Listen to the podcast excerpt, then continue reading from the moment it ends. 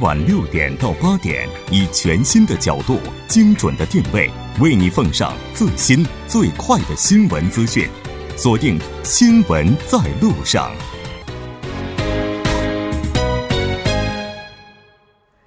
好了，半点过后，欢迎回来，这里是正在为您直播的调频一零点三《新闻在路上》。那接下来是广告时间，广告过后马上回来。好的，欢迎回来。接下来为您带来我们今天新闻放大镜的第二部分，继续和来自首尔科学综合研究生院工商管理 MBA 的主任教授黄飞，以及来自前韩国德勤会计事务所的杨帆一起来讨论“我们的幸福去哪儿找”这一话题。节目也期待您的参与，您可以发送短信到井号幺零幺三，通信费用每条为五十韩元。另外，您也可以在 YouTube 上搜索 TBS EFM，在收听 Live Streaming 的同时点击对话窗参与互动。那刚才我们提到这个影响人们经济幸福指数的一些因素啊，那但是不管怎么样，这个数据如果上来的话，对于这个国家的民众而言，应该也意味着幸福感是上升的。那如果想要达成这样一个目标的话，对于国家来讲，就是从国家层面，我们有哪些可以去做的？其实最近大家在新闻里经常会听到几个比较重要的核心论点。第一个就是，比方说提高最低工资标准这一块儿，新闻也在讲，包括政府现在也在做这些事情，还有部分大企业也在做这些事情。再有就是缩短工作时间。我们知道韩国的劳 劳工时间，就是工作这一时间，可能在全球都排在前面的，所以说这一块儿也是。国民包括政府现在着重需要解决的一个重要问题之一。再有就是刚刚这个黄教授也讲到，这个职工的一种雇佣制度上，有的是临时工，有的是正正规制，有的不是正规，是合同工。在在这个就是职工的雇佣政策和制度上呢，还需要一个比较灵活的一个调整。所以说我。觉得呢，目前包括也是民众反映的是，在劳工劳动政策上呢，比方说刚刚讲的这个最低工资标准啊，缩短工作时长啊，再有就是各种就是多种多样的一个呃雇佣制度这几个方面，应该是需要赶快做一些调整的。嗯，是的，没错。那其实现在政府应该说已经有一些动作的，在有一些领域、有一些单位哈，已经开始去进行调整了。那关于这个问题，黄教授，您有补充吗？嗯，呃，在这个补充这个问题之前哈，可我们刚才就也介绍过 OECD 国家的这个发布的这个幸福呃美好时光指数哈，就美好生活指数哈。然后我我关注到它的一点就是呃前五名的国家呃，你可以猜一猜都是哪儿？幸福感比较强的，对，幸福感最幸福、最感到幸福的这种这种国家，好像是北欧吧。对，基本上是北欧的国家，就是我们可以看到，呃，丹麦啊、冰岛啊、瑞典啊、挪威啊，还有这个芬兰呐、瑞士啊这些国家，它的这个幸福感指数是很高的。所以呢，其实这个就就为什么我们说现在这个要调整最高最低时薪，还有这个缩短这个工作的时长，还有这个呃，因为其实丹麦北北欧国家，他们其实对这个什么临时工还有这正式工的待遇是一样的，所以他们没有什么这个正式不正式。是的这个分别哈，但是在东亚的国家，好像就觉得说你不是正式的工工人，好像临时工人什么福利待遇都没有，很不安的这种感觉。所以其实这个幸福指数如何去改善，你就可以看到这些幸福的国家，就感到幸福的这些国家，其实他们基本上是这种啊北欧国家嘛，因为他工作的时间肯定就是有限的，他大部分时间都是陪在家人的，晚上也没有什么娱乐活动的。然后呢，嗯，基本上在家里跟家人多沟。沟通，然后因为那是你最亲的人呐，然后最了解你的人，所以呢，比起你跟这个同事、跟上级、上下级去喝酒的话，你肯定是在家里坐在家里的暖炉旁边，然后跟家人去谈话聊一天的这个，呃，这个家常是最温馨、最感到幸福的。嗯，所以其实这个方面呢，就是呃，韩国在这个前几年一直在考虑这个最低出生率的时候，也是做过这些片子，就是说，其实瑞典、北欧国家也以前。也是像韩国一样的拼的，然后呢，老爸也不回家的，然后呢，呃，也导致了这个出生率的问题。然后呢，之后呢，改这个政府改了一些这个修改了一些这个工作的制度，然后呢，降低了这个生活的这个强工作的强度。然后呢，大家都回归家庭了以后，生育率也高了，然后幸福感也提高了。我觉得这个都是一个相互影响的一个方面。嗯。那如果按照这样的一个逻辑来讲的话，能够让更多的人回归家庭，可能是人们幸福感提升的对，这是非常重要的。对，但这个我觉得对于韩国来讲太难了吧？你像这个，我我最近看到哈，这个也是一个趋势了哈，就是你像我孩我家孩子最近刚刚上幼儿园，我才知道他们是最晚要也要也要这个四点半下学，就是加加一个这个模块的话四点半，然后呢，你也可以把它拖到这个六点半七点半你去接他。但是那个时候基本上就没有孩子了，就是一个孩子，他要在那等，然后老师也不耐烦，因为就给可能给只他只给他看个电视之类的，反正就是没有多余的课程了。所以呢，你要满足孩子四点半哈下学，其实这个可能全世界的小孩都是四点半左右。但是呢，像中国或者像像丹麦这种这种这种国家，可能这个家长就可以去接他，他就是父母去接，然后我们就只能是让老老一辈的人去替我们接，因为我们四点半肯定下不了班的。对，所以。所以呢，最近有一些这个韩国的这个企业呢，也实行这种自律的上班时间。嗯，也就是说，你想四点半下班，OK 的，那你就早上早点上班，你只要一天上完八个小时就可以了。我知道那个最最大的 S 公司，它现在就是自律的上班。嗯，然后呢，但是自律上班呢，你需要考虑到一个团队配合的问题。嗯，你比如说我是一个小职员，但是我我很早就走了，然后呢，那事情没人做了，然后那个上面的领导还在等着这个报告呢，今天要完成的，那那就比较麻烦。所以我觉得这个丹麦的他们是八点半上班，然后呢中间午休是三十分钟，然后四点下班。所以我觉得这还蛮合理的，全国都是这么执行的。那么全国的人都是四点四点下班，然后就回家陪孩子去了，然后就接孩子。我觉得这样蛮蛮合理的。我觉得四点半下班，如果以后韩国社会照着这个方向去发展，挺难想象的。是啊，挺难想象的。对啊，特别是这一到了晚上，你看看那些写字楼都灯火辉煌的，不夜城一样。对，我觉得这个其实以工作时间和人的活动时间，还跟各个国家这个文化和民族的这个特点也有。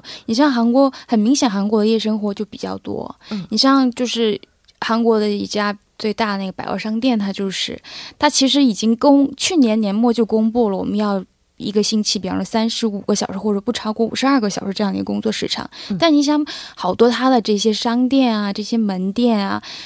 消费者都在路上准备进来逛呢，你说他不能关门，对吧？就是说这个国家的消费习惯当中一点就是十二点之前他是不会回家的，或者说他很喜欢下班之后的一些业余的生活，或者说很喜欢晚上去参加一些什么活动。那消费者他有这方面的需求，作为商家来讲，他是其实。只能去灵活的来，我们多轮几班来操作这个 这个销售，而不是说关门这个的确是挺难的。对，而且你像这韩国百货店都是十一点开门嘛，然后十点开始准备啊什么的，九点十点开始准备啊什么的。你像那边如果说八点半就开始上班，然后高效率的，然后中间人来，真的也 也不聊天也不打电话的哇，我觉得确实北欧人跟这个亚洲人还是不太一样的哈。就是北欧，它有它有这个自然环境的。影响，因为它的对冬季比较长，就四季不像我们亚洲国家这么明显，所以他们更多的时间还是就是休息啊，就是在家待着，对，不出去玩。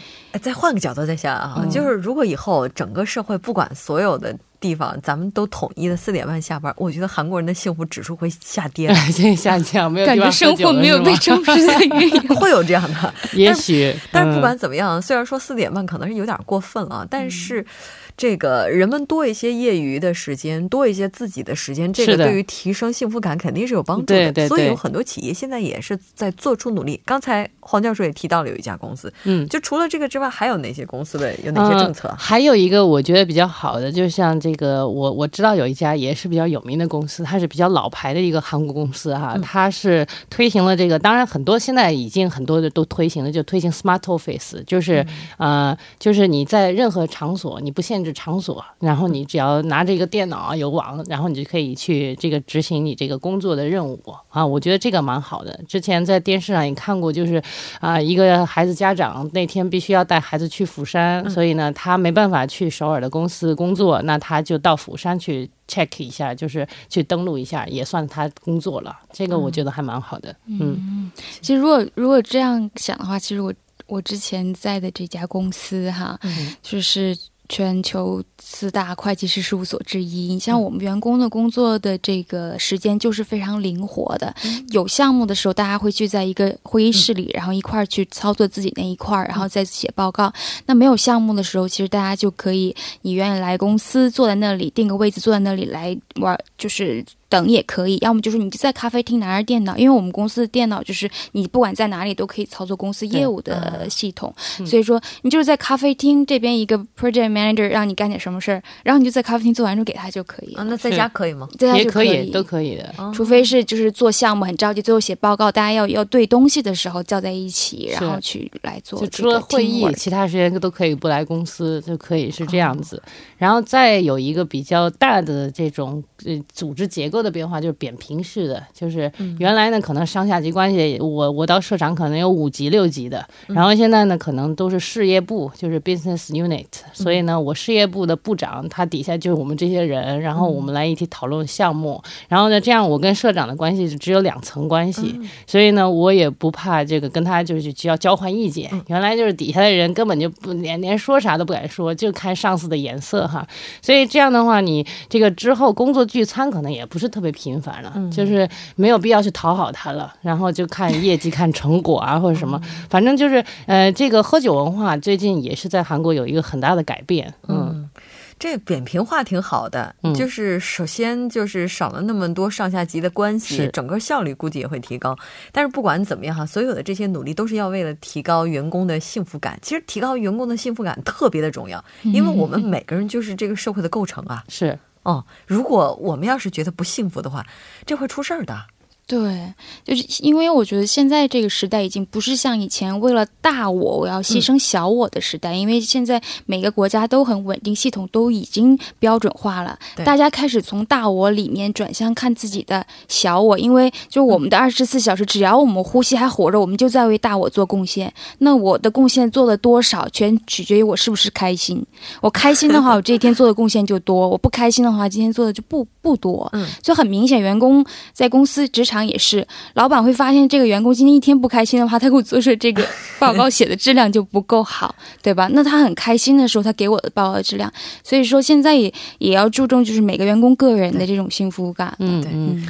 你你像这个，我再补充一点呢，就是就是今年年初哈，在这个各大金融圈，也就是我们其实跟金融圈这个商学院嘛，跟金融圈很多合作。然后呢，他们就是今年的一些这个就是老总的发表的新年致辞也提到一点，就是人本的经营是最重要的，就以人为本哈。因为在这个超竞争的时代呢，就是说其实你资源战已经打过了，信息战已经打过了，然后呢，就是如何能发发掘这个人的潜力和价。价值的这件事情，其实是每个现在老总是想想尽办法的。嗯，你比如说你要创业，你也要找到一个这个合适的合伙人嘛，就是他要跟你的这个资源是互补的，能力是互补的，而且还是为了共同的梦想可以肯干的哈，肯牺牲自己的。但是人的主观能动性，你像这种大企业，他最最头疼的就是他觉得这个人安排的这个职位，他可以就安排，嗯，他可以工作完了以后他就不干了，他就没有自己的这个就是发挥自己的主观能动性为。这个公司做贡献了，但是我们现在的这个商业模块，你会发现，就是商业教育越来越多的去讲一些这个人文的，讲一些这种情感的，然后讲一些激发你这种就是主观的这种自自身的去学习啊，自身的去啊这个创新呐，自自自身的去这个进行一些这个规划哈，就是这方面的这个教育和这个商业的这个变化也是差不多是在这个能人力资资源的这个基础之。上的，嗯，这么看来，员工的幸福感，它也是一种生产力哈。就人力资源是一个公司最最最最最重要的资源。没错的。那对于职场来讲啊，一般来说，员工这个幸福感，它都跟哪些因素会有关系呢？这个这个，我们刚才有说这个呃，政府哈为什么会在这几个方面啊，就是搞搞这个政策？那肯定工作时长、工作强度和工作待遇这三个啊是这个最基本的。这个你至少你干了这个事情哈，你要有一个这个有足够的你你认可的这个待遇满足感啊。然后呢，这个事情还不能让你觉得太困难，你太困难你可能会轻言放弃哈。然后这个工作时长其实长了就是代表没效率。其实这个韩国也是调查过，这个这个工作效率是非常低的，所以现在也要改善这个事情。另外一点呢，就是这个福利哈，你包括年终奖金，最近就是中国这个传了很多的这个圈子里的这个就是年终奖金，北上广的年终奖金的这个事情，然后还有带薪休假，还有如果你生小孩，你的产后休假，你的健康保险是不是定期进行健康检查？这些事情其实是应该不分这个非正式员工和正式员工都有提供，但是呢，这些毕竟是这个公司的成本支出啊，所以他必须要这个精打细算了。还有另外一方面，可能就是这个行业的发展潜力啊，还有是职业生生涯的规划，就是自我开发的这么一个部分。这个部分呢，如果你在经济不好的时候，可能裁的最多的就是教育经费，然后这个这个培养员工的这些这个开发潜力的这个部分，职业生涯的部分。但是呢，你从长长远的让这个员工一直在陪。伴随着你这个这个企业生长而成长的话呢，那你这方面其实是最重要的，而且呢是要持续的要投资进去的，让他变成你真正自己的人，就是让他为你的这个公司的整个的价值要创造的这个贡献哈。然后另外就是比较直接的了，就是一些上下级的关系，还有组织结构是不是合理，他是不是能发挥主观能动性，还有这个老板到底是不是平易近人。他是不是一个暴君？这些都是有直接的影响力、直接影响因素的。是，嗯，所以提高我们个人的这种职场幸福感，刚才黄飞教授也提到了，说可能是对未来职业的一个规划。对，那除了这些之外的话，对于我们来讲，能做的还有什么呢？其实刚刚最重要的一个，黄教授也讲了，就是一个老板的观念问题吧。就是说，你想每个老板他在。我们想想，我们自己如果去创业的话，我们肯定是为了一个梦想去创业。嗯，那这个梦想在我们脑海里只是一个构想，真正是我们的员工把它做出来。嗯，那其实对老板来讲，他更需要感激的是员工，而不是客户。嗯，因为他的这个纸上谈兵的东西终于可以付诸实践了。所以我记得马云就曾经说过，如果他就是他在创业的时候带的团队，比方说几十个人，不到一百个人的时候，他应该站在这几个人的这几一百个人的前面，这样的话他会举起旗帜来让大家跟着他跑。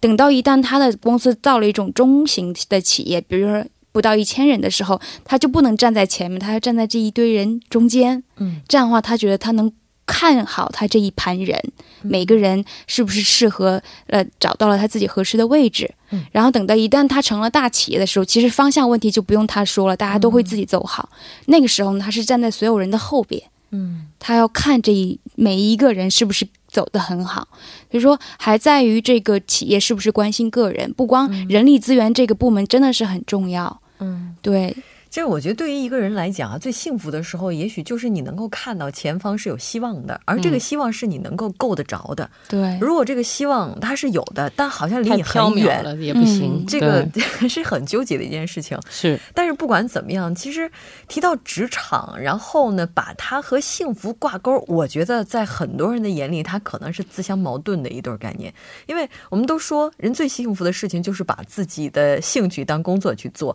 但也有人说，如果你真的喜欢一件事情，千万别把它当工作去做，其实就说明了它之间是存在这样一个矛盾的哈。那所以。在世界上有没有这样的一些国家，就是说他连工作的时候都觉得是幸福的？是，所以你像我们刚才提到这些北欧社会啊，高高福利的社会，然后呢，他们是为了玩儿、为了休闲而工作，然后呢，东亚人是在工作中找乐趣哈。其实这个是两方两方这个价值观是不太一样的。然后呢，但是我刚才就是呃，我们讨论的这个这个时间，我我想了一个问题哈，就是一般人会想，就是比如说你要评价。你的幸福感，你一般会想到你不幸的东西是不是被就是抚平了？就是比如说我生完孩子，然后但是我的产后休假不够，所以我可能会恨这个公司一辈子 啊，就是没休好这个，没做好月子或者什么的。就是其实他给你很多好处，你可能都不知道是好的，但是呢，你对他这种什么困难的支持啊，或者什么就是这种疲劳啊、健康的支持啊，可能对他的这种幸福感的提升可能是更大的。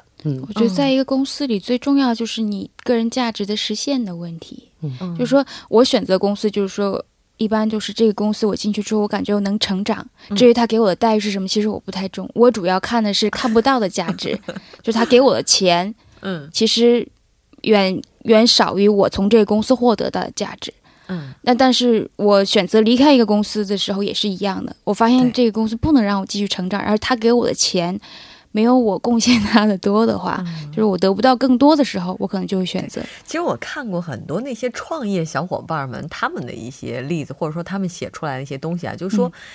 就是当有一天事业成功了之后，再回过头来发现几个人就。对着脑袋在昏黄的灯光下进行头脑风暴的那段日子是最幸福的。是的，嗯哦，那这其实就很好的说明了幸福感，它有的时候可能真的跟我们经济上的是否富裕，并没有特别直接的一些关系。对，所以今天咱们其实谈这个话题的引子呢，是韩国政府就出了这样的一个调查结果，说好像似乎越有钱越幸福。嗯，那咱们今天也是用实际的讨论 来对它进行了一番剖析哈。那所以在生活当中，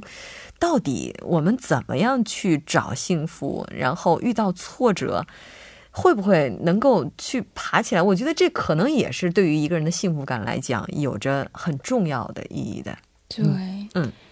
其实个人价值的实现，刚刚有讲哈，其实我觉得是观念问题，就价值观的问题。有的有的人认为钱多了他可会幸福，那这是他的幸福的指标。那有的人就是说我个人价值只要得到实现，这个事情不管多小，我做出了之后我也会觉得开心。那这个事情不管多大，只要我能拼出来自己的这种成就感的话，其实就能体会到幸福。嗯。像我，我补充一点呢，就是我前两天看到一个说，这个长寿的人的秘诀都是一个两个字，就是乐观。就是这个其实也是事业成功的秘诀了。就是你只要有乐观，很多现实不如意的，你这个哎笑过笑而过之哈，你就可以提升这个自信感，然后让自己觉得很幸福。就是像你刚才说的，创业人就是那个时候很昏天黑地的，但是也觉得这个真的是自我价值的实现，那是最幸福的事儿了。对，所以找到属于自己。的那个目标，而且遇到痛苦的时候或者遇到挫折的时候，不要被他打倒。我觉得这可能也是我们寻找幸福的一个方向了。对，但是不管怎么样，都希望大家能够找到属于自己的那份幸福吧。非常感谢两位嘉宾做客直播间带来这一期节目，我们下期再见。谢谢大家，谢谢大家。稍后来关注一下这一时段的路况、交通以及天气信息。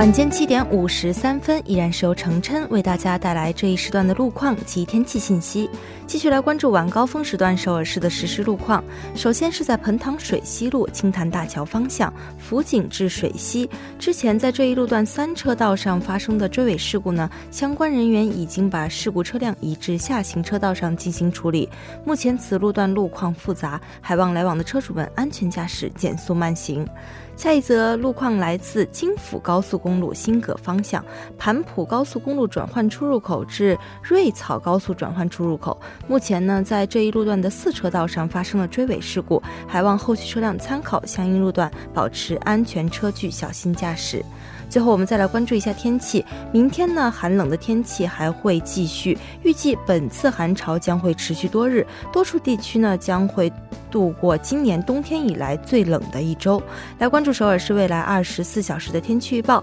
今天夜间至明天凌晨晴转多云，最低气温零下十六度；明天白天晴，最高气温零下八度。好的，以上就是今天这一时段的天气与路况信息，我们明天见。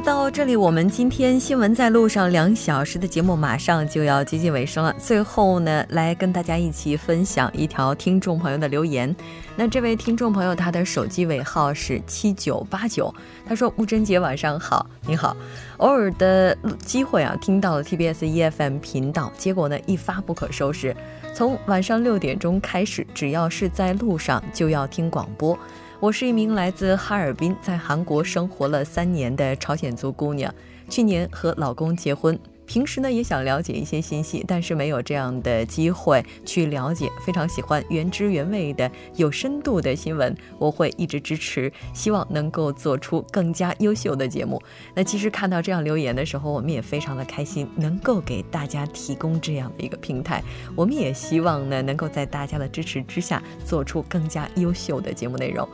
那到这里，节目就是这些了。节目组制作人范秀敏，作家金勇，影月，感谢您的收听。我们明晚同一时间依然陪您在路上，我是木真。